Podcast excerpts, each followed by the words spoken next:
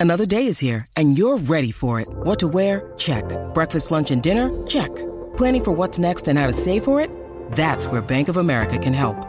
For your financial to-dos, Bank of America has experts ready to help get you closer to your goals. Get started at one of our local financial centers or 24-7 in our mobile banking app. Find a location near you at bankofamerica.com slash talk to us. What would you like the power to do? Mobile banking requires downloading the app and is only available for select devices. Message and data rates may apply. Bank of America and a member FDIC.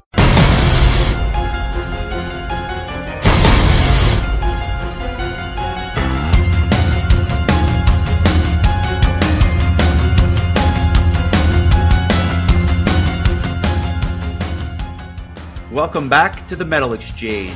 Justin and Chris here with you for another week, episode 125. My friend, how are you? Um, wow, 125. That's that kind of came up quick. Um, yeah, yeah. Wasn't expecting that to be the number, but uh, I think we uh, we chose a good band to talk about for episode 125.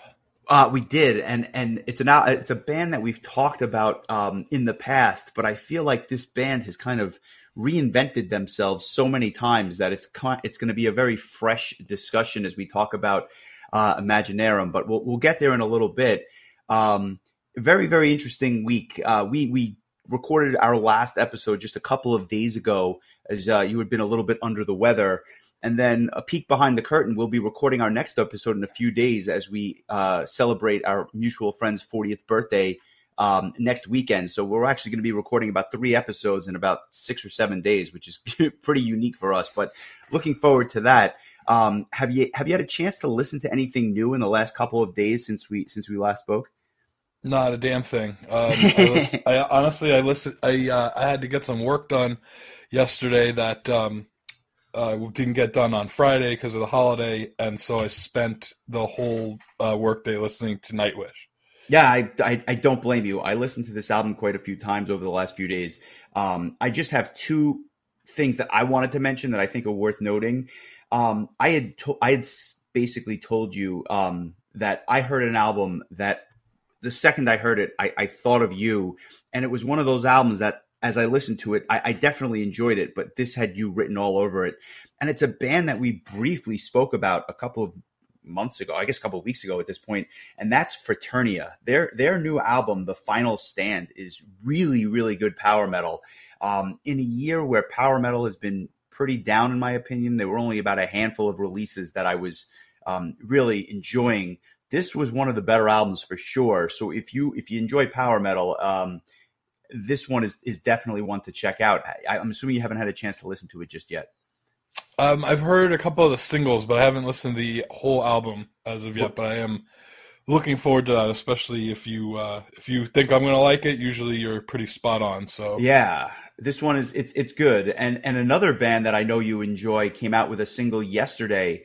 Um, it's been oh, I guess well over two years since their last album, and the band is called Illumishade.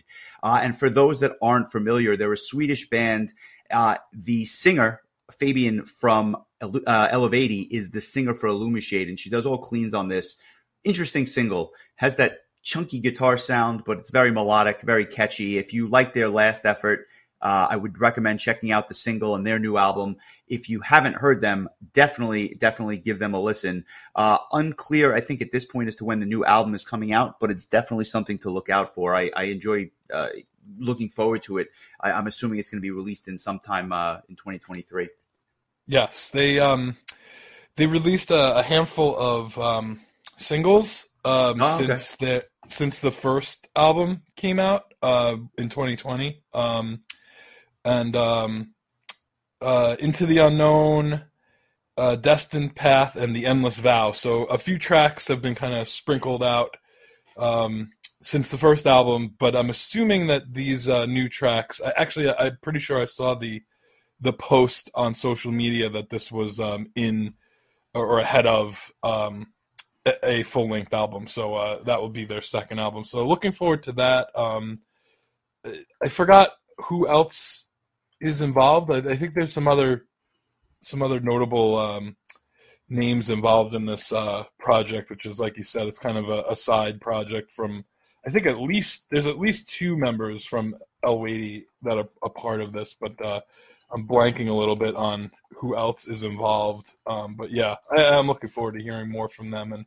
I just downloaded the new single, which appears to have a, a minute and 50 second intro track as well. So uh, I guess I'll have to listen to both of those, and uh, chances are they'll be on a forthcoming playlist. So I like it. I like it a lot. Um, but let's let's get to the reason why we are here. And, and, you chose an album that I knew we would cover at some point.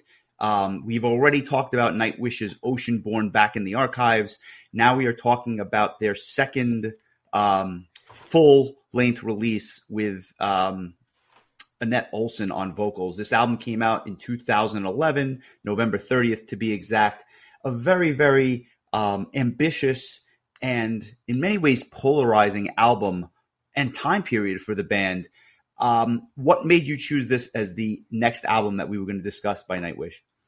Uh, well, I guess it was. Um, I, I, could probably say that Oceanborn was my favorite of the Tarja era uh, Nightwish albums, of which there were one, two, three, four, five. Um, so five full length albums with Tarja, and then she would leave the band, and um, uh, Anette would join, and they would do a Dark Passion play, which I I, I think we're going to kind of get into a, a, deep dive about a lot about um, the this album, and also I I wanted to talk about the album that came out after Imaginaerum, uh, Endless Forms Most Beautiful, um, just because it, it's such an interesting time uh, of of flux with this band, um, trying to kind of find its its footing, and, and and while the musical styles are maturing, you also have kind of a chaotic uh, situation with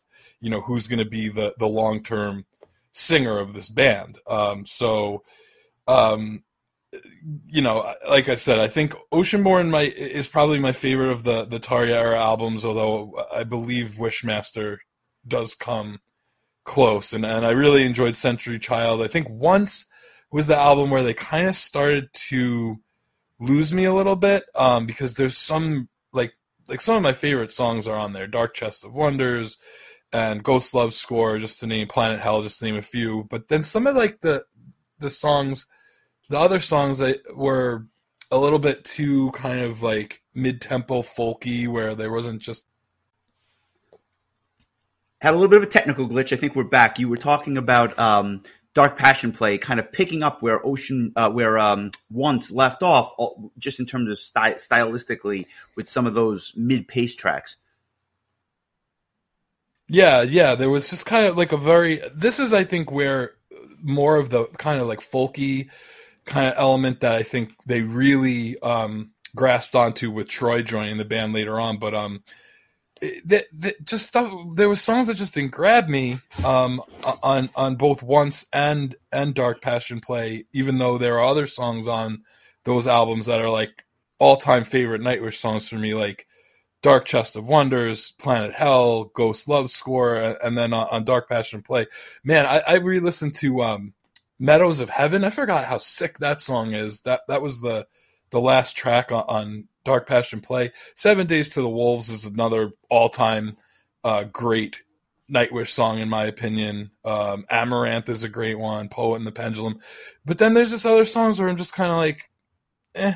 And, and, so, like, for me, Imaginaerum kind of marked the first Nightwish album since those early Tarja years where I was like, wow, I love every single song on this album. This is the most, for me, the most complete Nightwish album in a long time. And I remember, you know, my friends Caleb and, and Amy both really glomming onto this. As a matter of fact, you know, Caleb had gone to 70,000 tons uh, while they were touring this album in January or February. Then, so we saw them twice on 70,000 tons, then came to ProgPower. They played Wednesday and Thursday night. Saw them two more times there and then after he got home from Atlanta, him and Amy drove to Toronto and saw them again because Amy hadn't started coming to Prague ProgPower yet, and she wanted to see Nightwish. So Caleb saw them five times um, on that Imaginaerum tour, and uh, I believe the show they went to was one of the last shows that Anette did with Nightwish before she would like just um, abruptly leave the tour and uh, ha- and leave the band, and then Floor Floor would jump in and take over. And uh, there's a lot of there's just this a, a lot of um, a lot of going on at the time that yeah, this album. you know, out. it's funny. I, I looked back and we covered Oceanborn in episode three, so it was 122 episodes ago. And you and I, I mean, I Wow. love Oceanborn. I had rated it an 8.125. I, I do think it's the best or uh, most complete Tarja album. You had rated it a 9.5, which I think speaks to just the level of fandom that you have for this band. Um, I'll be curious to see how this compares at the end of the day to um, to those scores for each of us. But you're right. This this was a state of flux, and I remember um, Anette leaving the band in the middle of the tour, and almost overnight it was Floor taking over. And I said to myself, this had to have been in the works for a while. This was not like um, just calling somebody up and being like, "Hey, can you get over here and and and do the rest of the tour?" This this was something that I feel like she was on standby, and and and I I have no nothing to back that up. It's just a feeling I have because it happened so fast, and they've never looked back. I mean, uh, Floor, Floor's done an amazing job with the band, uh, given the material. I do I do wonder if if Floor didn't have a a work visa for the US that she so she had played with Mayan when they played at ProgPower just a few weeks prior to her joining Nightwish. I, I wonder if that even would have been a, a possibility. Um, but she just happened to have that work visa um, that, I, to my understanding, is good Yeah, for a year. Um, I, I, assume it made it I, easier. I can't if imagine that that would have um, hindered things. I would imagine that definitely helped. Otherwise, that you'd have to think they were in line to possibly cancel the tour. I just don't know who would have come over with uh, the right credentials, especially if she was the long term solution in the first place. Well, make a make a note of this because um, I think we should post it during the week. But there's a very cool video of um, the the show the the show after um, Anette's last show.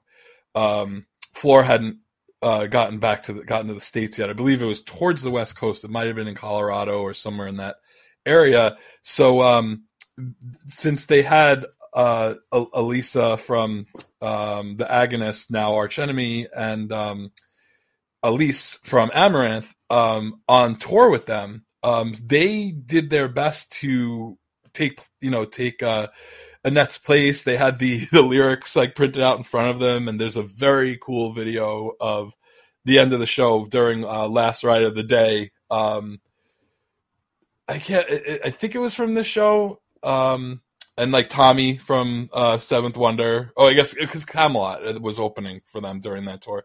Um, so Tommy's out there, and like there's just like this whole celebration of all these people. That one might have been from the last show on that tour. Um, I might be getting too the two confused, but there definitely is footage of um, the other two ladies uh, filling in for Anette on that one show before uh, Floor would make her way over. And, and Nightwish um, did a really cool documentary um, called uh, "Learn the Set List in 48 Hours." I think was the name of the the, the documentary, and it, it comes on um, one of the the more recent Nightwish um, Blu-ray uh, or DVD sets. Um, and it's it's just this. Um, I, I believe Anette like refused to participate in it, so she's like rarely mentioned. But it it goes through the whole process of Floor like getting the call and then having two days to like learn all the words and um, it- it's really cool. Like like just and, and it really kind of uh,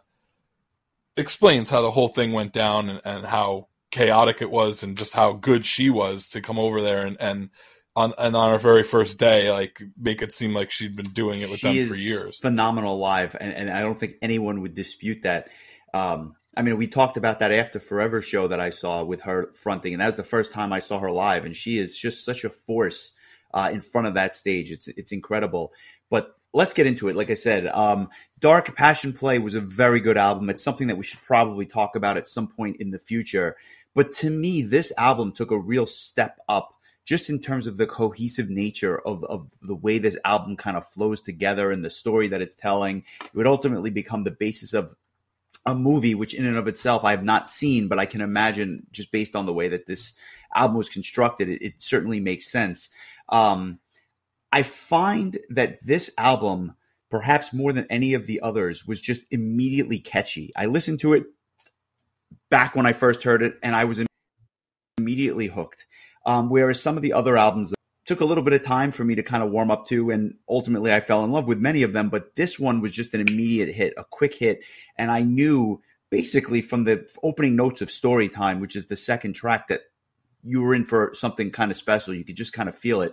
Um, did you have that same reaction, or was this something that took a little time for you to marinate?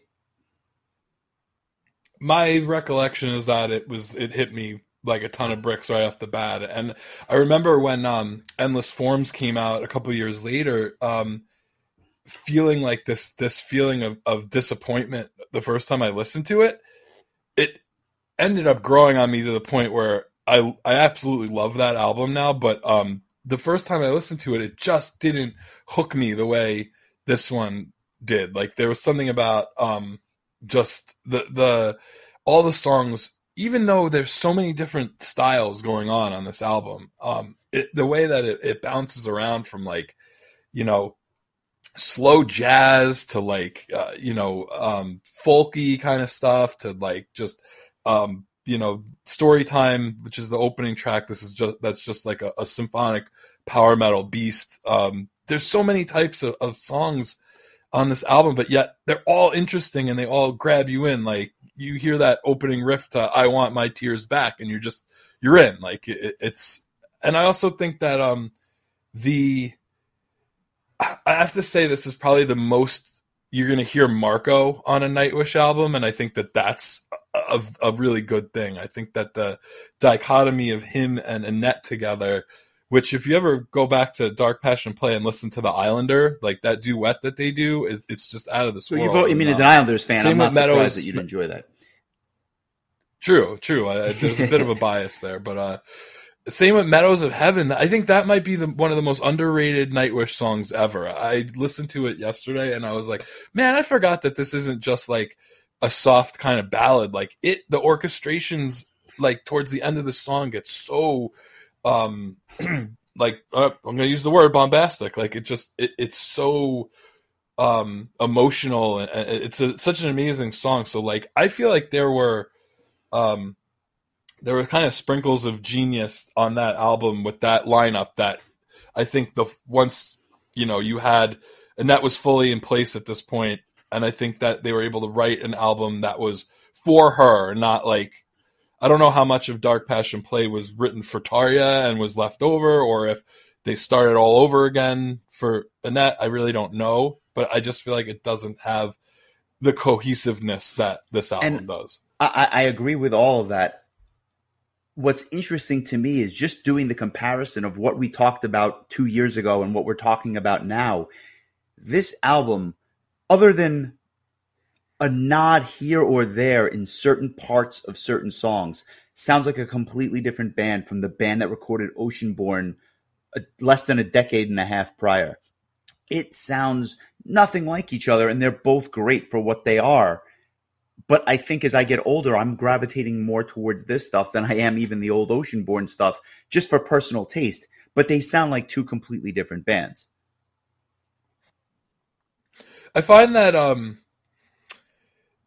there's like aspects of the actual instrumentation, like the drumming is similar because it's the same drummer and the and the riffs are kind of similar because it's the same guitar player. But Tuomas as a, a, keyboard player and a songwriter both as you can it's like watching his maturation as a songwriter and and an, and an orchestrator and just how he I think has become more comfortable with these grandiose um, like orchestral and symphonic ideas, almost to his own detriment. If you were, if we're gonna go and talk about the most yeah. recent album, which I feel like was I didn't dislike as much as a lot of people, but I still consider it a disappointing album. Um, I mean, if a Nightwish album isn't in like my top three of the year, it's right. disappointing. so, I mean, uh, this album was I wasn't keeping a list, but it was arguably my album of the year. I mean, if if I had, it probably would have been my album of the year for 2011. I do believe it was Glenn Harveston's when he did his. Uh, he you know he just released his annual list um, that he does. Uh, usually comes out every Black Friday. Um, it was a good morning Black Friday when he uh, released it. So, um, but uh, yeah, I remember this being his number one, which um, is is I, I am always interested to see. Um, I won't spoil it. Uh, I thought Glenn's number one was really interesting this year because um, it wasn't really a metal album, but uh, again, like I just feel like this was. Um, I think this was on like just a lot of people really love this album, and I was definitely one of them. And and uh, I, I just it brings me back to that kind of time in my life where I first moved upstate. I had just kind of made friends with like Caleb and, and kind of was starting with a new friends group. And I, all I know is that we played nice. the hell out I, of this. I, I, and I can see why. And yet I also know people that just detest this area or this time in the, in the band's history, which I don't understand.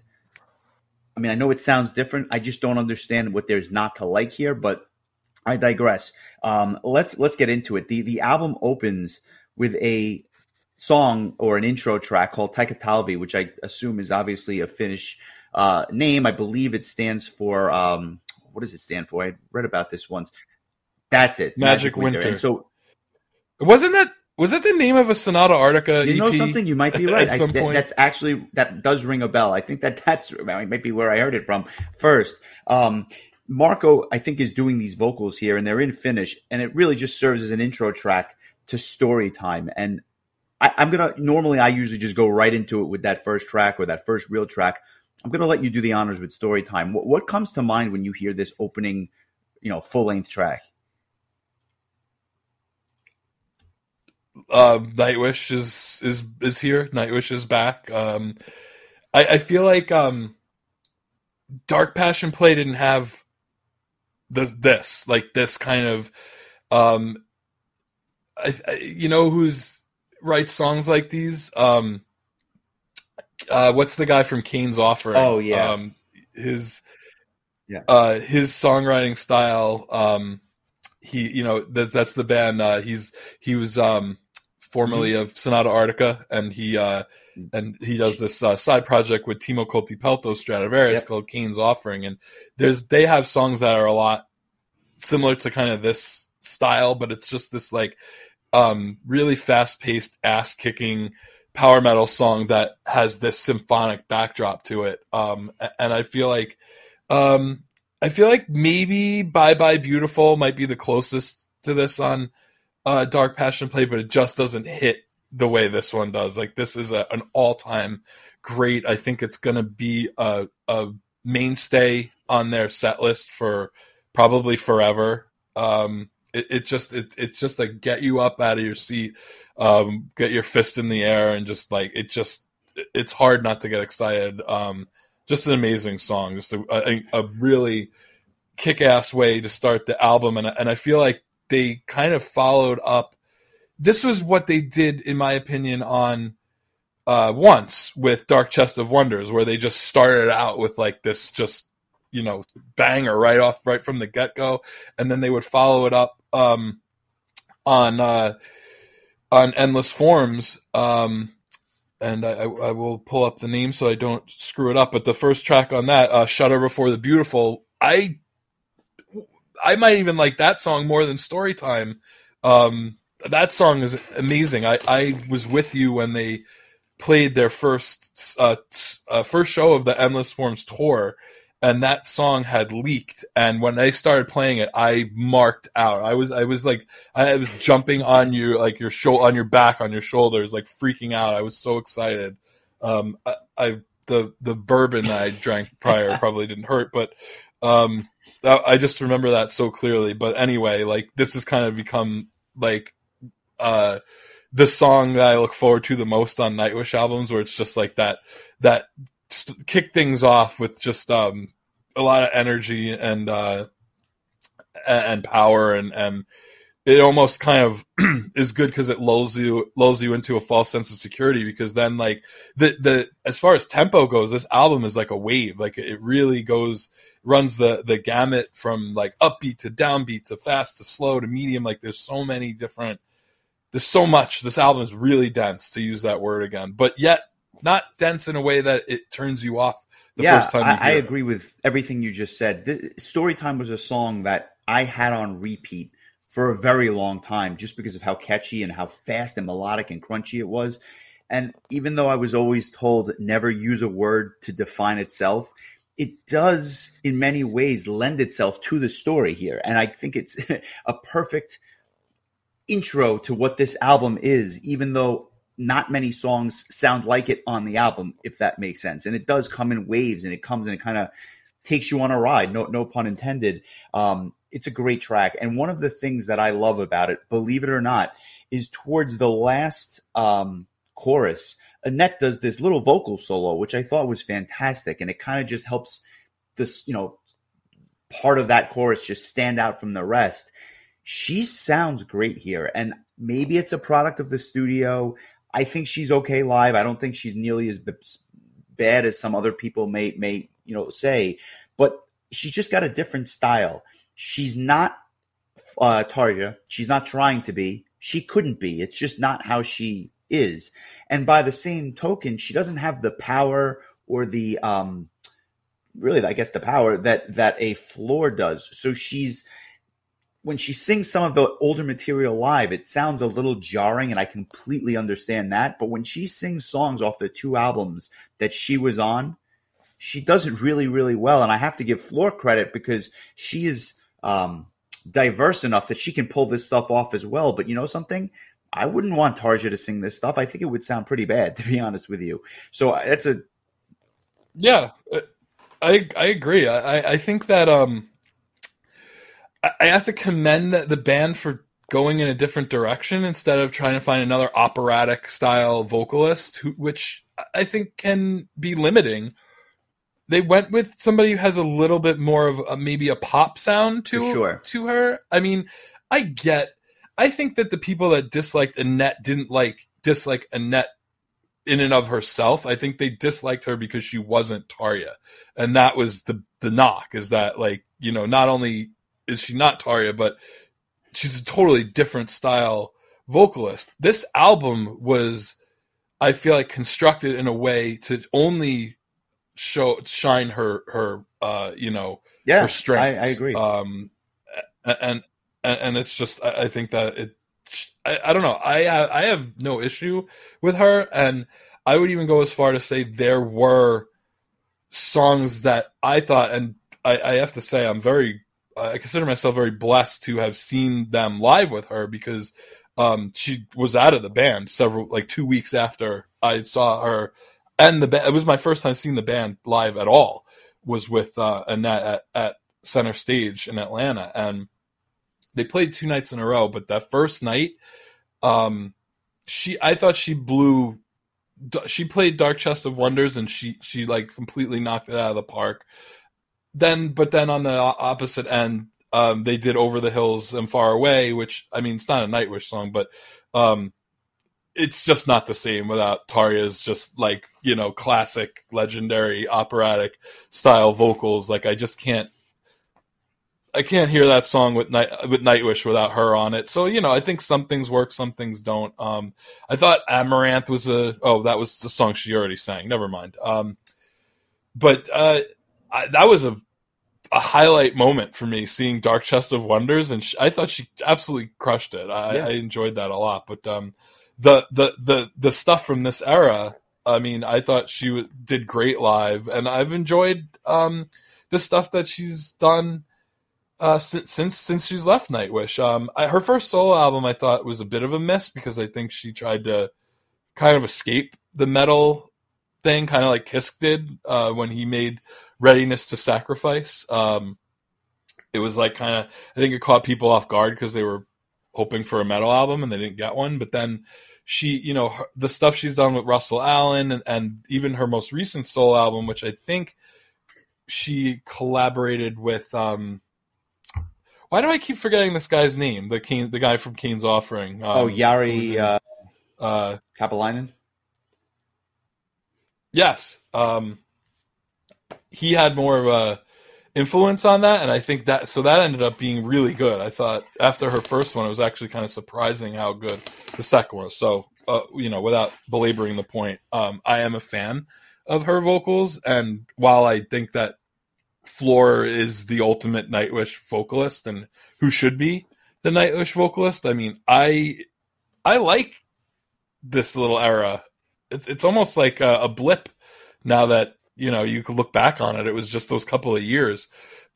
But um i don't know. I enjoy her. So um this was a great uh, uh what's the word i'm looking for? Kind of a showcase yeah. i think this album was of what she could do. And and that she wasn't just a one note pop singer as you know we'll talk about when we get to like you know slow love slow especially. But um uh what about your thoughts on um the Ghost River. The way that this track opens with that opening riff, it's one of the top two or three riffs Sick. on the entire album. And it really does kind of feel like you're going on this Joan like this boat ride down a river. I mean, I know it's obviously in the name, but it sounds awesome with like the spooky effects in the background and stuff like that. And it's the verses here are, are, are kind of simple, but with the orchestration, it feels bigger than it actually is in many ways and I love the contrasting vocal lines between you know the the male and the female singer like going back and forth. I, I think marco and, and, Anette do a fantastic job here. They complement each other really well. Um, this was a song that has grown on me over time. I, I, I always thought it was okay. Now i'm a huge fan of this song. And it kind of reminds me of something that you'd hear at like an amusement park which i, I love that feel. I just I, it, it puts me in a good mood. And the contrast between storytime ghost river and the next song slow love slow is so bananas, but it's like it's awesome. And I just think that the front half of this album is as good as it gets. I'm I'm assuming you have to agree with at least some of what I said on Ghost River.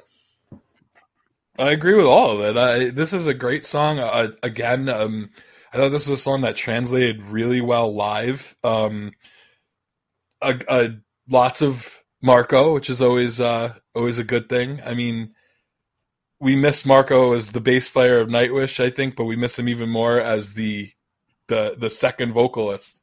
Um, I, I, and we'll I'll get into that later, and I'm sure I beat it over the beat it over the head with it on a, the Oceanborn episode. But boy, that I didn't realize that was so long ago that we talked about that. Um, Marco to me is a, is a big is a heavy loss for this band, even though you'd think who gives a shit the bass player left, but uh, I mean, I don't know. Um, again, and there was something about.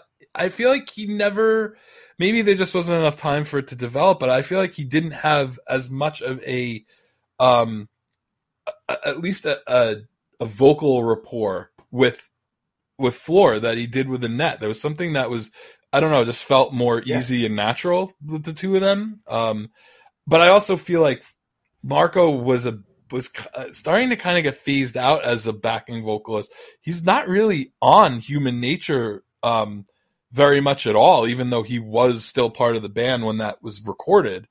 Um, and I, that might be part of the reason why the album was disappointing to, to most. Um, but then you know you get to a song like this and he's just front and center and, and i think it just adds such a great uh, element to it that nightwish isn't just um, you know female vocals there's male vocals in there too and good ones. Uh, um, i know Tuomas was hard on himself when he did the his own male vocals on the uh the the earlier albums and he he's like he he says like I can't even go back and listen to myself sing. It's so it's so cringe. And I'm like it was serviceable. I don't think it was terrible but you know you're always your own worst critic I guess. And Marco I think was just such a a wonderful choice as uh, to bring him in as not just a bass player but as a vocalist as he you know did for years with the um, the band that he did with his uh, his brother Tarot. Um, it's again like I'm probably gonna probably gonna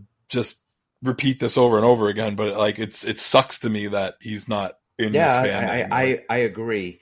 Um, definitely a loss. Um, although you wouldn't know it on on a song like Slow Love Slow. This is maybe the most unique Nightwish song that they've ever penned. It is a true ballad, but not in terms of like a power ballad. this is a song where the keyboards and the bass lines are un- incredible and it just makes you feel like you're in a jazz lounge listening to someone on stage while you're sipping an old fashioned. Like this is very Broadway, very jazzy. um, and while I think that there are songs that often are better live than on the album, this song is so unique that I actually don't love it live, but I think that the album recording is perfection. And I just think that it has this epic build that kind of the slow build, but it's I don't, I, don't I don't know how to describe it. It's just a one of a kind song, but I, I, I think it's a gem of a song.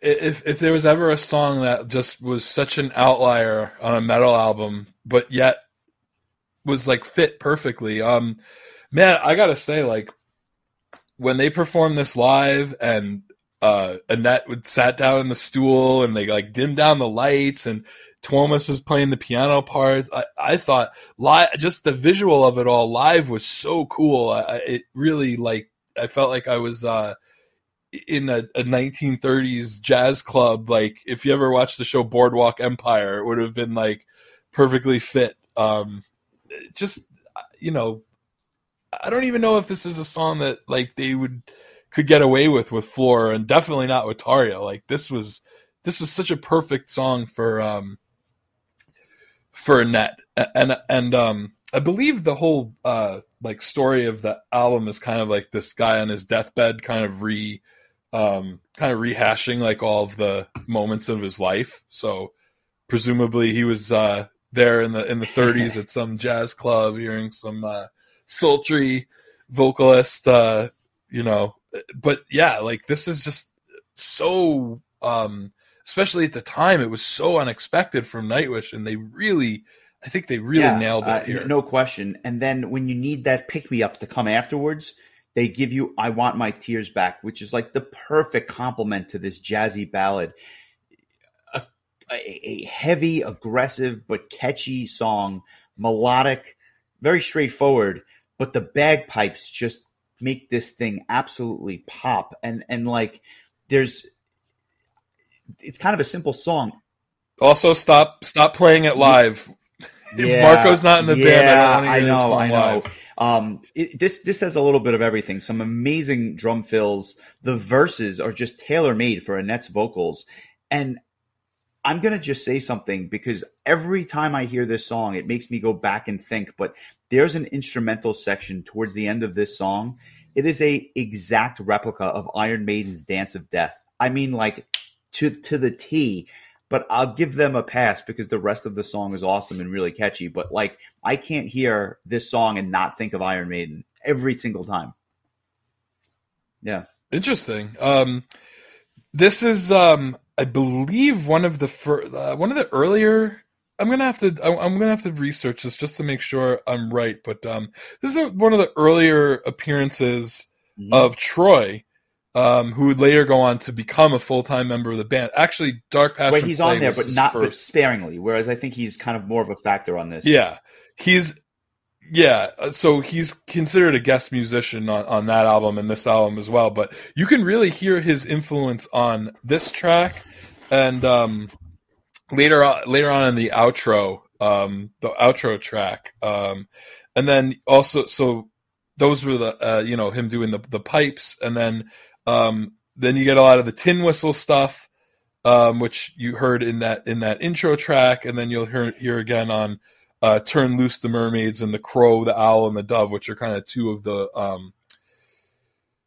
two of the more uh, like folky kind of sounds. And Troy, I think, really brought this this uh, uh, I think he's a big part of where this musical shift started to happen, where Nightwish became, um, they started to kind of, in my opinion, kind of tone down the power metal and tone totally. up the folk metal, and so because when you have those kind of pipes, you know, pipes and tin whistle and, and that kind of thing. And then he plays other instruments I can't even pronounce, the bodhran and the the bouzouki, and uh, I think there's a vuvuzela at one point.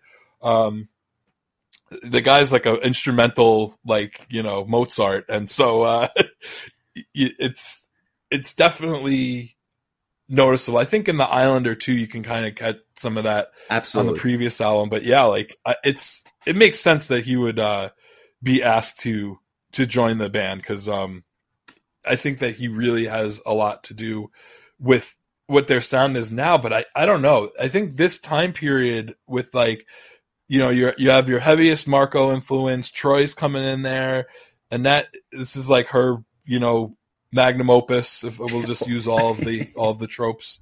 Um, you know, uh, even Kai Hahto, who is their current drummer, uh, has a little bit of um, he does a little guest percussion on this album. So it, it's you know the future of the band is already poking its way through at this point. Um, but uh, yeah, um, again, I'm just you know I'm belaboring every song, but whatever. I love this album. Um, you really are getting that vibe, that, uh, that Troy vibe. That um, by the next album, he would be a full time member of the band right. along with. That's Floyd. right. Um, we get into Scaretale, which is kind of an interesting track. I'm going to reserve judgment on this. I want to hear your thoughts um, because it, it, too sounds nothing like anything that comes before it or really anything that comes after it on this album.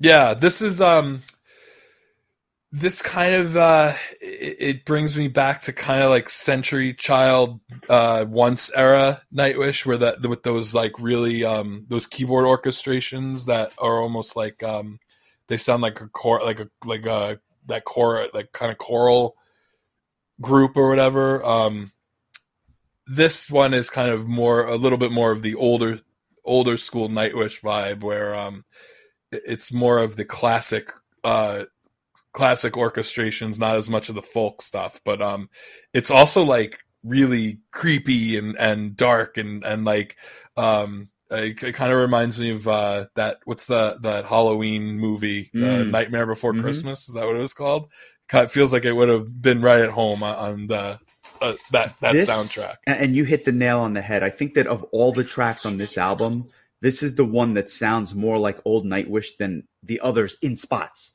And there's other spots where it sounds like modern Nightwish and stuff that you might hear on their next album. Like it's it's kind of a transitional track. That being said, I absolutely adore this track and I'm going to make it my song of the week. Let's take a listen and then I'll explain why.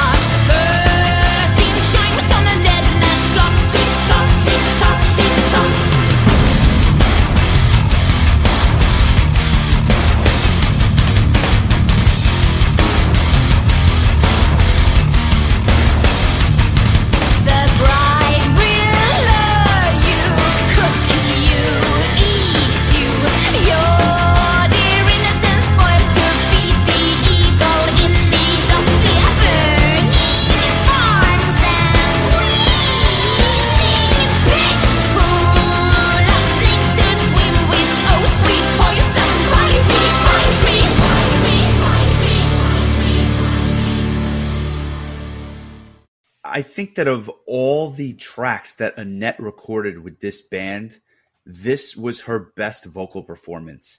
And she does stuff on this track that, no disrespect, I don't think Tarja could ever do. And in a certain way, it's the one song that I don't think Floor would be great at. It's there's this spookiness element combined with that pop sound that is really, really, really unique. And that's what kind of draws me to this track. Yeah, it's fast. Yeah, it's heavy yeah, it's spooky. It's got that orchestration, um, and it's like a trip through a haunted house, which which is just really really cool.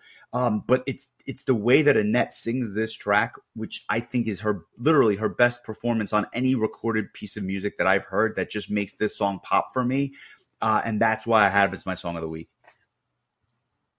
It's there's really no uh, no arguments for me, and and then again another um, another track that features uh, Marco's vocals as well. Um, it's it's musically just uh, it's like a, a, roller coaster ride through a haunted there, house. Like it's it's yeah it's um just really a really a fun and, and creepy kind of song, and and um man I were you able to figure out how long it had been since you listened to this album start to finish? It was it was years for me. I hadn't listened to this album. To be honest, I, I, can't say exactly, but I think I listened to it about a year ago. I, I this is an album I, I go back to semi regularly for an album that came out over a decade ago. Not as long as you would think, just because I, I love it, and and it's an album that like when I want to hear some Anette, this is what I wind up putting on. You know, eight times out of ten. Uh, okay, interesting little uh, factoid. I think you'll enjoy. Um, Scaretale is about childhood nightmares being Nightwish's version lyrically of Metallica's huh. Enter Sandman and also homages the Disney song Grim Grinning Ghosts with Scaretale's original ti- uh, working title having been Haunted well, Mansion I guess Ride. we hit the nail on the head then, didn't we? Because I did not know that when I said it, but it yeah. makes perfect sense to me. I was at Disney World a couple of months ago and I was on the Haunted Mansion and it actually – made me think of this song. So they they definitely hit the nail on the head with this one. No, no question about it. I would I would go to Disney World more often if rides had Nightwish songs playing. or just watch The Simpsons, one or the other. Yeah, yeah. We'll have, we'll have to mention that uh, towards the end when we get to the news because that was that. I feel like that almost kind of uh, was like a perfect timing considering us choosing this album this uh, this week. But anyway, um, yeah, this this is such a, a fun tune, and and again, like it goes to the what I was saying before about just these wild changes oh, yeah. in song types from song to song. You know, it's just uh, really, uh, the, really impressive. Yeah, no, no, no, no. I I, I agree. Um, another change in direction would be the next track, which is an instrumental, kind of like a postscript to Scaretale, and that's Arabesque. It has a very, very strong Middle Eastern vibe to it. It's certainly very aptly named. A little nondescript. I, I don't know what I can otherwise say other than it's just kind of provides a nice postscript before we get to another ballad and turn loose the mermaids. Um, do you have any thoughts of that or any thoughts on the ballad that would follow? No, actually, I think it kind of serves as like a, a little bit of a break because like I feel like they really just smashed you in the face with those first handful of songs. Like even even uh, "Slow Love Slow." I mean, obviously it's not going to be remembered as like a, a power metal anthem. Um, it but it hits you, man. Like it just hits you in a different kind of way. But like these are like really all very strong songs. So uh, followed by another bunch of really strong songs.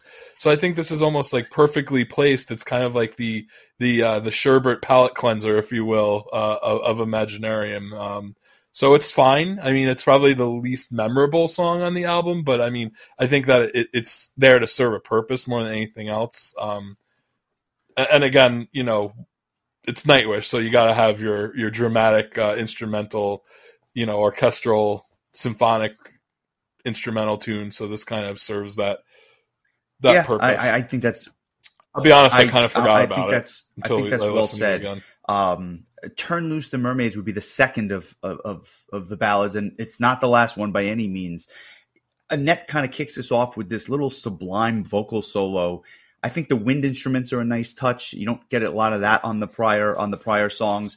I think this is a touch less ambitious than Slow Love Slow. I enjoy it. It's just not my favorite ballad, and I think there's still yet a better one that comes a little bit later on. So it's it, it's I don't know. I, I just not my favorite, but it's okay. It's okay.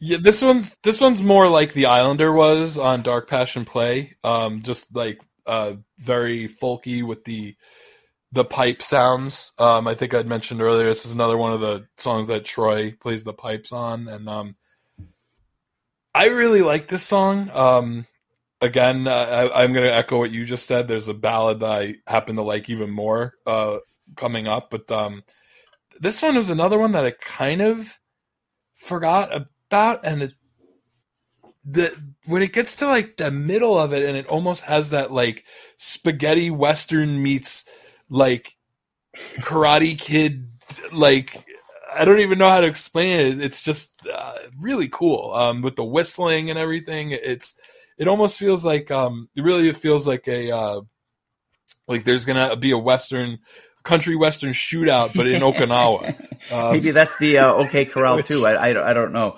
Um, Yeah, don't ask me where that one's coming from, but um, I just really like this a lot. I, I it's again another really great um performance from Anette.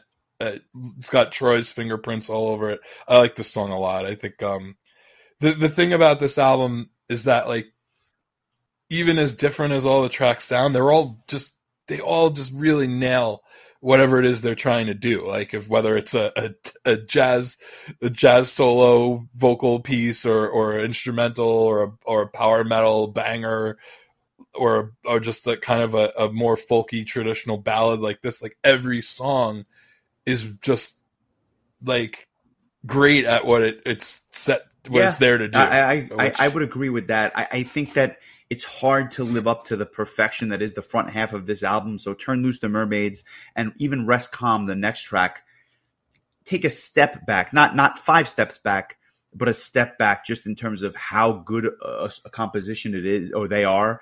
Um, this one is a heavier song. It's a little bit slower pace for sure. Um, Marco's vocals are really just awesome over that chunky riff that's that's on this song. And I what I do like is the really heavy the contrast between the heavy verses with Marco and the lighter, more um, ephemeral sound with Anette on the chorus. That that to me is cool. It's just a bit repetitive, and the song goes a little bit long. Um, Rest Calm is just under seven minutes. I, I, I, like this song. I don't love it. it. It's it's it takes away from this album from being perfect to me, but it's damn near close. Uh, yeah, I like I I like this one just fine. It's not one of my favorites. I like that it kind of has a, a, a, more of a mid tempo kind of vibe to it. Again, um, more you're getting more of the Marco flavor in there. Um, of all things, would you believe that um, this was inspired by bands like Paradise Lost and My no, Dying I Bride? never guessed um, that. They were kind of going for going for a little bit of a nice. doom kind of vibe to it, which is really interesting. Um, and I don't know who this is in quotes. I don't know who said that though. It just says this is a melodic song that gets totally out of hand yeah. in the end. Yeah, there you go. so uh, very, very, very good. I, I, like that. I like that description. Um, the the next track though, now we start getting back into the really good stuff because you, you there's a, a couple of tracks in a row here which are just for my money as good as it gets. And the first is the crow, the owl, and the dove this is a sleeper track that's kind of buried on the back end and, and I don't think gets talked about enough. There's this acoustic guitar sound, which is phenomenal. And a, the vocal duet at the beginning of this song just kicks this thing off the right way.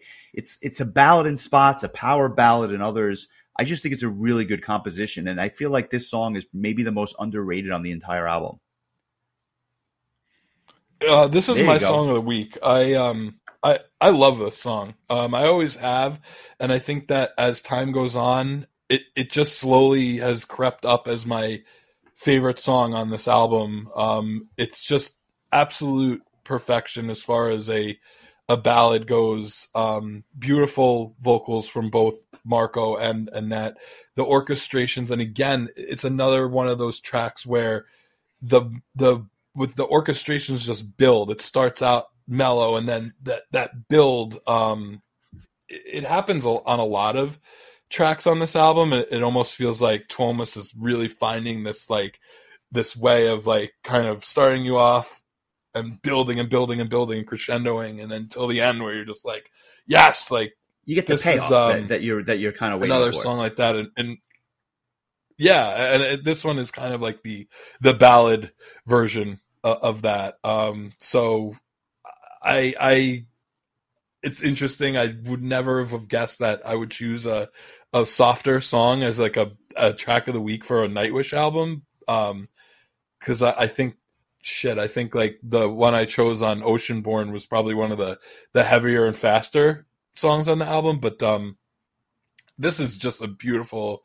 beautiful song. Um, again, you're you're getting that um, you're getting that uh, Troy influence. I think. Um, I, think this is one of the songs where he um, he he has the uh, plays the tin whistle, which again always reminds me of that Karate Kid soundtrack. Um, that that real uh, like you know Far East kind of vibe, which is great. Um, again, just everything just really comes together, and I feel like the song is just really great. I Let's love it. it. So, uh, shall we uh, give it a listen?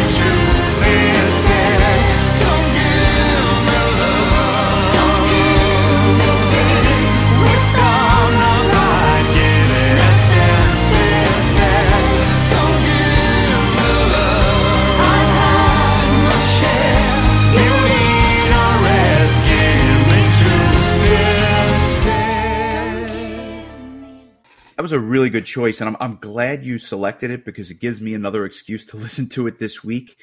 I would not have guessed that. I, I would have part of me would have thought you would have went with the next track, which is Last Ride of the Day, because this is like the last of the true nods to the old power metal bangers of a tune.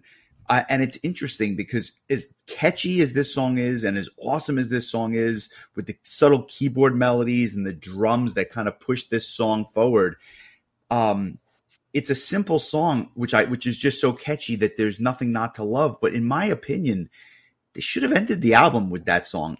It's a little weird to me that they would sing a song last ride of the day go on that amazing journey and then all of a sudden you have still 20 minutes of music left after that song. It's kind of weird and it almost takes me out of it a little bit which i'll, I'll get to in, in momentarily.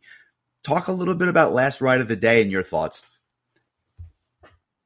Uh, yes i just wanted to point out um, that the previous track um, the crow the owl and the dove is actually the only uh, song on the album that um, anyone else had songwriting credits on. Uh, Marco co-wrote that song with Tuomas, and uh, Tuomas said, said, in an interview, "It's kind of funny that the most poppy ballad on the album is composed by the most yeah, metalhead dude That's in the right. band." So, and um, it also contains some of uh, Troy's lead vocals. Um, before the tin whistle solo so like that's kind of a little bit of a harbinger of things to come because he's been doing a lot more uh, vocals with the band with Marco being gone. Um, very different vocalist. He's a good singer, just uh, very different from from Marco. But uh, yeah, Last Ride of the Day is um, it's one of my favorite songs on the album. I think it's become a staple of like um, I don't know that it's always the very last song, but Nightwish does play it towards the end of their sets. I think it was the last song during the Imaginaerum tour, which it, it makes sense. Um, I might have some disagreement with you on on the um the rest of the album after this, but uh, we'll, we'll get we'll get to that when we get to it. But um, this is just um, I mean, this is just your a Nightwish just gem, you know, like it's pretty much what you want from a Nightwish song. It, has got those um those just recognizable like guitar riffs and and the um the orchestrations and the the build and and just uh, everything, everything about that makes Nightwish great is kind of all rolled up into the song. I'm, I'm almost, I'm almost every time I hear it, I'm almost surprised that it's only like a four and a half minute song because it feels yeah. so much more epic well, than than. Yeah, that. I, I think that. Um, yeah, I think that part of, the reason it feels epic is because of the contrast between that and the next song, which actually is the epic 13 and a half minute track on the album. And I should I should mention um, the last ride of the day is inspired by being on a roller uh, coaster. Uh, so I think that that is a very a very astute and obvious point insofar as it feels like it, right? It feels like you're again you're at that amusement park and you're kind of on on on a coaster or something like that. Um, my, my biggest issue with "Song of Myself," and again, it clocks into nearly 14 minutes there's about six minutes towards the end of this song, which I think they could have just shaved off, and it was almost like self indulgent in a way, what I like about it is that it's all it's less Nightwish than it is Epica. To me, this sounds like an Epica tune, and I feel like all you needed were growling vocals, and you this could have been on one of the Epica albums around this time period. Very, very heavy on the orchestration, very, very symphonic, and a good song, but it just it drags a little for me towards the end, and there's these spoken word part that I just I don't know. I just I, I, just don't get it maybe, and I just don't understand the point of that. So I, it loses me, and then it goes into Imaginaerum, the track, which is like this extended symphonic instrumental outro, and although it's cool, it reminds me of like a Final Fantasy tr- soundtrack or something like that. There's not really much noteworthy, and it was kind of a letdown considering how awesome the rest of the album is. The, this album loses me the last like 10 or 12 minutes, and I think that's what prevents it from being just a perfect album. Okay, um, I am I'll, taking all that into consideration. Um, uh, no, I think I think that putting in the the narrations maybe maybe that could have just been a separate track because so this song is broken down into into four parts and if you just take the actual song i think it's a it's one of my favorite Nightwish songs. I think it's a fantastic tune. Um, I love that they they were playing it live and it was just the yes. meat of the song because it's a really I agree with you. It's great song. It's just that what gets what gets lost in it is that at, at about the seven minute mark, there's it follows up about six and a half minutes of like ambient symphonic metal with these spoken narrations and i understand that it's like part of of the story, but yeah, it is kind of like I feel like it would take it would have taken me out of the album if it was somewhere like in the middle, but because to me like the prop the album proper ends at the 7 minute mark right. of this song and then everything else is almost kind of like an epilogue where you have this the narration part and then the title track really it's funny that you mentioned Final Fantasy it kind of reminded me of like the ending of a Final Fantasy game where they try to take all of the major musical themes of the and entire game yep. and roll it into like a credits. And so this almost feels like the credits of the album, not really part of the album proper. So to me, that's kind of how I look at the album, where like the music, the real musical, the real musical heart of the album comes to an end at 653 of this of this track. So like the first 23 seconds are um, the instrumental intro called From a Dusty Bookshelf. Then the following three minutes or so is All That Great Heart Lying Still, which is like the first half of the song. Then then the second half of the song is called Piano Black, where the song kind of slows down a bit and one of my favorite Anette uh, performances on the album. Um, but that, but you know, like you said, the song ostensibly ends at, at about just shy of seven minutes, and then it, it kind of turns into more of a, a, a, theatrical kind of situation. And and like you said, I had never seen the film before either, so I'm wondering if maybe this fits in better in a visual sense. And I will tell you, every time it opens up with that Scottish guy talking, I think of Drew McIntyre. Like every time, I think it's Drew McIntyre narrating. Um, but yeah, like I said, like um, the actual meat of the song, I think is one of the best songs on the album. And and um, if you look at it as like two separate parts of the music part and the and the narration part, um, uh, the music part is great, and the narration part really is just kind of the end of the story, followed by, like I said, this kind of you know credits. And I guess that, that's very well taken, and I think that if I just chopped off the the end, I, I'd probably be sometimes less is more, and I think that would be the case here. I understand the story elements, but to me, it's just not needed. But again, you want to complete the fact that this is a concept album, that yada yada yada. Um, that that's the album, and and I will say that for my money, it is the best Nightwish album, top to bottom. Despite the gripes that I pointed out, and I only point them out because I want to be fair in, in terms of my recap of the album. Um, but for my money, it is as good as it gets for Nightwish top to bottom. I, I don't. I think I enjoy this more than any other by a pretty wide margin. I'm curious to see whether or not it tops Oceanborn and the 9.5 you gave that. Uh, I think it does. I this is my favorite Nightwish album. Um, I think that oh, man, I don't know that I could give it a ten. As I always kind of looked at it as like a ten album. Um, it's like just a just like a tad shy. I, I I'm gonna give this probably the the best rating you can give something without giving it a 10 and i'm going to give it a, a 9.87 there you go. And i and i completely understand that. And and for me it's a 9.25 I, I for the reasons that i kind of outlined earlier i think that the back half is a little less than the front half I think that it gets a little long in the tooth at the end, like I mentioned, but this is a phenomenal album. My only hope is that they can one day get back to this level because the last album, I, I just it, it, wasn't even close, and it was missing something. And I'm just curious to see how they pull it all together for the next one. Because, needless to say, I'll be listening. Yeah, um, I feel like so.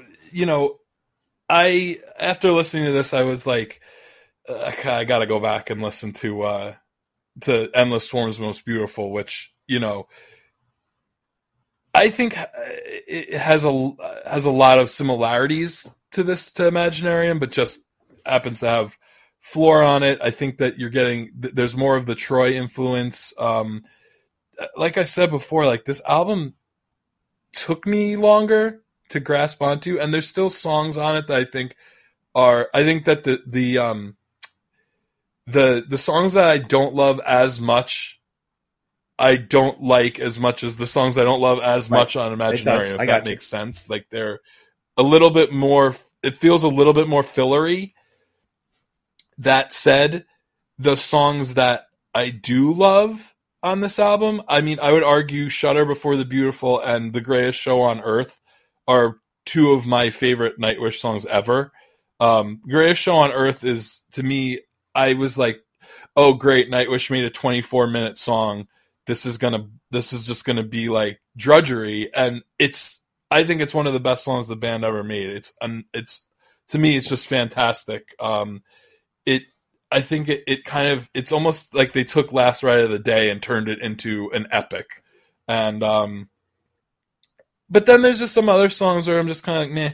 Um i think uh weak fantasy is a fantastic song yours is an empty hope um another marco fest which was featured on an episode of The Simpsons of all friggin' things that just aired uh, a week ago. Um, I, I, sent it to. Was it? Were you the one who asked me? Was yes, this, was this dubbed? Did somebody dub were, this over? Yeah. And I was like, this no, this is the this is the episode. Um, so I do think that this album was a, a bit of a, a, step down from Imaginaerum, but also like, how could it not be? That album was was damn near perfect in my opinion. Have, um, it, it's what it's it, it's going from this to to human nature where I feel like there's a significant drop off. Um, oh no, I was going to say I, I I agree. It was a significant drop off, and I think that in due time we will probably cover endless forms because it's a natural progression as we've kind of gone through the ba- the band's history. Um, I've not listened to it in a while. I just remember it never grabbing me as much as as Imaginaerum, but that's partially because the album was so damn good that I'm not sure anything would have would have captured that moment or captured that sound. But yeah, uh, it does have its moments for sure. And like I said, I, I, I would be an album that I would love to do in long form, you know, down the line. Absolutely. Um, I actually really like the title track as well. I think that's a, a catchy, catchy tune. Um, I, I just don't know like what's happening now. Um, uh, like Human Nature, I, I thought was was a, a, a very, I thought it was a very good album, but like I'm not looking to Nightwish to make very good albums. I'm looking to Nightwish to make like great to excellent to damn near perfect albums. And right now, we've done two Nightwish albums. I've yet to to give one less than a nine point five. Um, you know, this is an all like an all time favorite band for me. Clearly, um, so yeah, like they that album still made my top fifty list, but like the fact that it was like twenty seven or whatever the hell it, it ended up on, it's like, boy, I mean, that's disappointing. Like if it's like if a Halloween album wasn't a, a top three for the year, like you just it's it's an it's automatically disappointing just because they're meant to do so much better than that. I, um, I, I totally so. understand. Um, we'll, we'll we'll definitely circle back to this. And speaking of circling back, you know, I, I, had mentioned the gripes that I had with the W.A.S.P. tour, not in terms of the performance, but just because I thought it was too good to be true, if you will. And it was very good, but just too good, right? So apparently Blackie Lawless was asked a question to this effect at a at a VIP meet and greet at one of their most recent shows in Florida. And he had this to say, right? He's he's he said um he was asked, you know, whether or not backing tracks were being used during the live performances, and he gave an honest answer. So I'm going to give credit where credit is due. He goes, "quote To answer your question, yes, we are using backing tracks. You want to know why? When we go into a studio, and let me clarify that statement. That's me singing. But when we go in a studio, we do the choruses, we do double, triple, quadruple the vocals. So my feelings were that when I listened to the live YouTube recordings of shows and we weren't doing that, it sounded thin. That's when we started supplementing it. It sounded better. He goes, I'm a, uh, if I'm a fan and I'm coming to a show, I want that thing to sound as good as it can. There are other bands like Queen, for example. They can't duplicate 24 vocals at one time. Uh, editor's note. I, I, I, think Freddie Mercury can do anything, but that's when you got to go. Uh, that's what they do on the records. And if you want it to sound like those records, you got to have some help. Now, in my defense, I guess that's what you're asking. Is it fair for a band to go out and only use those? no, it's not fair. But like I said, I take a lot of pride in what I do, and for the lead vocals that I do, um, it comes in handy to have the background or the orchestration. So he's, he's admitting to it. I, I don't know. I'm not suggesting that he wasn't singing on those live shows. He was singing. I'm just saying that there was a lot of help, and he admits it. So at least I know I'm not crazy. Sure. Sounds like sounds like damage control to me. I'm but... not arguing, but listen, he could have he could have denied there, the whole so... thing, right? Listen, I saw Black Sabbath's last run of shows a couple of years ago. Ozzy did the same thing. There's no way that Ozzy and Blackie Lawless could sound better now than they did in 1986. It's just not possible. Um, sure. Um, I, I, there's something I wanted to bring uh, bring up. It just, just as you were starting to talk about it, uh, it's it's kind of circling back to um, Nightwish. Um, I saw this quote. I wanted to read you this quote, but I'm not going to tell you who said it until after I read you the quote because I think you'll appreciate um, and maybe even be a little surprised at who said it.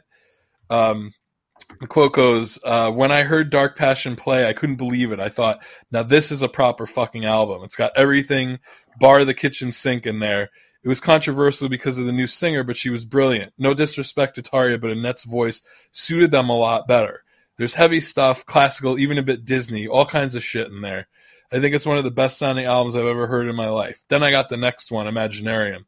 Storytime is a fantastic instant song. The rest of the album took me a while to get into. Dark Passion Play was so good, I thought there was no way they could ever come up with an album that's anywhere near that. But the more I got into Imaginaerum, the more I loved it. Who said it? Steve wow, Harris of Iron Get Maiden. Get out of here. See, and it's funny, they had Within Temptation yep. on tour with them. Bring out Nightwish for the next run. How awesome would that be? Yeah. But Steve Harris, go figure. So I thought that was really and and yeah, I thought that was cool. Very timely because next week request week here at the at, at, the Metal Exchange, and we had put up a poll on our social media page, uh, Metal Exchanges at Facebook, and we had asked which Bruce era album everyone wanted to hear, and it was kind of close, but the winner was 1984's Powerslave So we're going to talk about some Steve Harris next week when we, when we talk about uh, Iron Maiden Powerslave. I am psyched. Will you will you be at a loss for words? I, I assure you, I am never at a loss for words. And, and the only thing is they were because it's an instrumental. But I digress. The, the fact of the matter is that's going to be a fun discussion. We have not talked about some Bruce Dickinson, uh, or at least some studio stuff by them in a forever because we haven't done an album. The the only Maiden album we did was with Paul Di'Anno, and that's when we did Killers. So I'm very much looking forward to this. Yeah, um, we're gonna drop the episode at 11:58 p.m. Uh, next next to. Monday. Uh, Don't set your alarms though. I, it, uh, but uh, yeah, this this is this is a, a fun one. I, I, don't know that it's my favorite. Yeah, this is this is an album where um, I don't know any of the songs. Right, you, it's like it's like the Oreo cookie. you know the beginning and the end, but you don't know the middle. But uh, Yeah, it's very it's weird. It's like I, you know, I, I, obviously the first two tracks and the last two tracks, and then the three and the the four in the middle. I'm like, these might as well be brand new songs to me. So um, it'll be interesting to hear this all, uh, you know, together as one uh, unit. Um, I, am excited because I do know so many people consider this the the real. Uh, oh, shut up, Siri! Nobody asked you. Um, just like the the you know, I, I, wouldn't. I don't think Iron Maiden has a magnum opus because they have too many albums that are just considered like all time classics. But I know a lot of people consider this their favorite um, amongst you know a lot of good ones like Number of the Beast and Piece of Mind and Somewhere in Time. So uh, you know, this I'm, is this is interesting. I'm I, I don't really know my Iron Maiden album start to finish. It's it's really odd. I just never. I I like got into like their 30 or so, maybe 40 best songs, but just never dug into the the deeper tracks. So this will be another. Uh, I remember being surprised at how much I enjoyed yeah. Killers. Uh, I enjoyed it a lot more than I thought I would. So um, I'm looking forward to kind of learning some more um, some more songs. I, I, had a when I was in college. I actually had a Tail Gunner poster in my room, and I never even I don't think I know that's I've hysterical. ever heard the song. I just thought the poster was really cool. that, that's really funny. Uh, yeah, I think you're in for a treat. Um, this this song, this album has very good bookends, but I, I, assure you, the cream in the middle of the cookie is good on this one too. Uh, is it my favorite? Maybe. Uh, but I do have some interesting questions for you as it relates to this album, but I'll, I'll save them for next week. Uh, thanks to everyone for listening. We we've probably gone long with this one just because we we love obviously Imaginaerum, and there was a lot a lot of meat on the bone there. But we'll bring you some Iron Maiden next week, and then we'll get into uh, the end of December as we get towards our um, best of 2022. I can't believe we're almost here. Yeah, I am very not very much not prepared to have that discussion as of right now. I have uh, I have a month to get my ass in gear and and really uh, re-listen to a lot. I have um I think four or five albums I haven't listened to at all yet. Um, Devin Townsend's album uh, being one of them, which um, I know Glenn Harveston posted uh, pretty high up on his list, which makes me a little bit more um, apt to want to to give it a listen because I understand it's actually um a bit more. The album's actually called Light Work, which is kind of funny because it's I guess it, it's people are saying it's uh lighter that than some of the heavier the first Devin stuff. So the first disc is is the second disc has some really crunchy stuff on there. It's the dichotomy between the two discs is pretty interesting, but I'll let you come to your own conclusions. Uh, yeah, I think I actually only have the the one oh, okay. disc version. You, the second um, disc is really good. So, actually, I think some people prefer it to the first disc, so definitely worth checking. Oh, out. okay. I'm gonna have to get.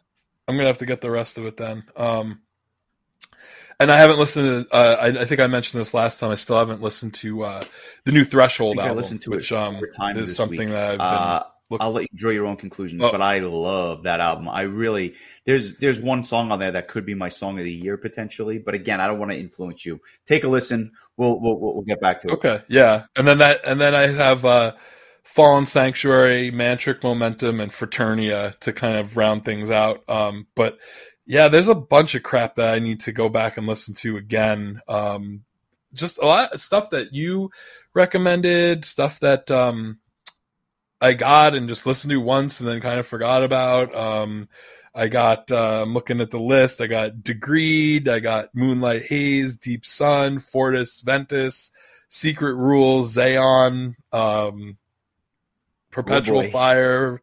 Uh, I got to give that Fellowship album a listen to again. Virtual Symmetry, Arcane Tales, New Horizon. These are just like the bands that I wasn't that familiar with going into this year. Um, and then there's the bands I am familiar with that I need to re-listen to again. I mean, oh my god, I um, I'm so just not prepared for this. So uh, I feel pretty good about my top ten so far. It's just like everything after that, it just starts to get like, I don't know. It's like trying to compare one 7.5 with another yeah. 7.5 with another 7.5 and deciding like which one is going to go ahead of the next. Throw them. I'm going to give it my give, give it my old, uh, best uh, college try. Uh, enjoy enjoy the next couple of days. We'll get back with some Iron Maiden for next week, and uh, we'll see where the road takes us. Enjoy the day, buddy. I'll talk to you soon. Alrighty, and uh, we I, I think uh, won't be before the next time we talk, but um, I will uh, be seeing Trans Siberian Orchestra um, next week. Um, so when we reconvene after uh, the Iron Maiden episode, um, I will share my thoughts on that because um, I haven't seen them in three years, and they're one of my favorite uh, favorite live acts, and gets me really right into the holiday season. And it's especially nice when they come to your town at the right time, and it's not like before Thanksgiving or after Christmas where you're kind of like not in the spirit. And I think uh, December first or um, I think it's December first. Uh, is is December first. Thursday or is that November thirtieth? Uh, yeah, I think that's like the perfect uh, perfect time to see TSO. Just you know, three weeks before Christmas. I like it. Enjoy the show. Uh, we will talk soon, buddy. Enjoy. All right, take care.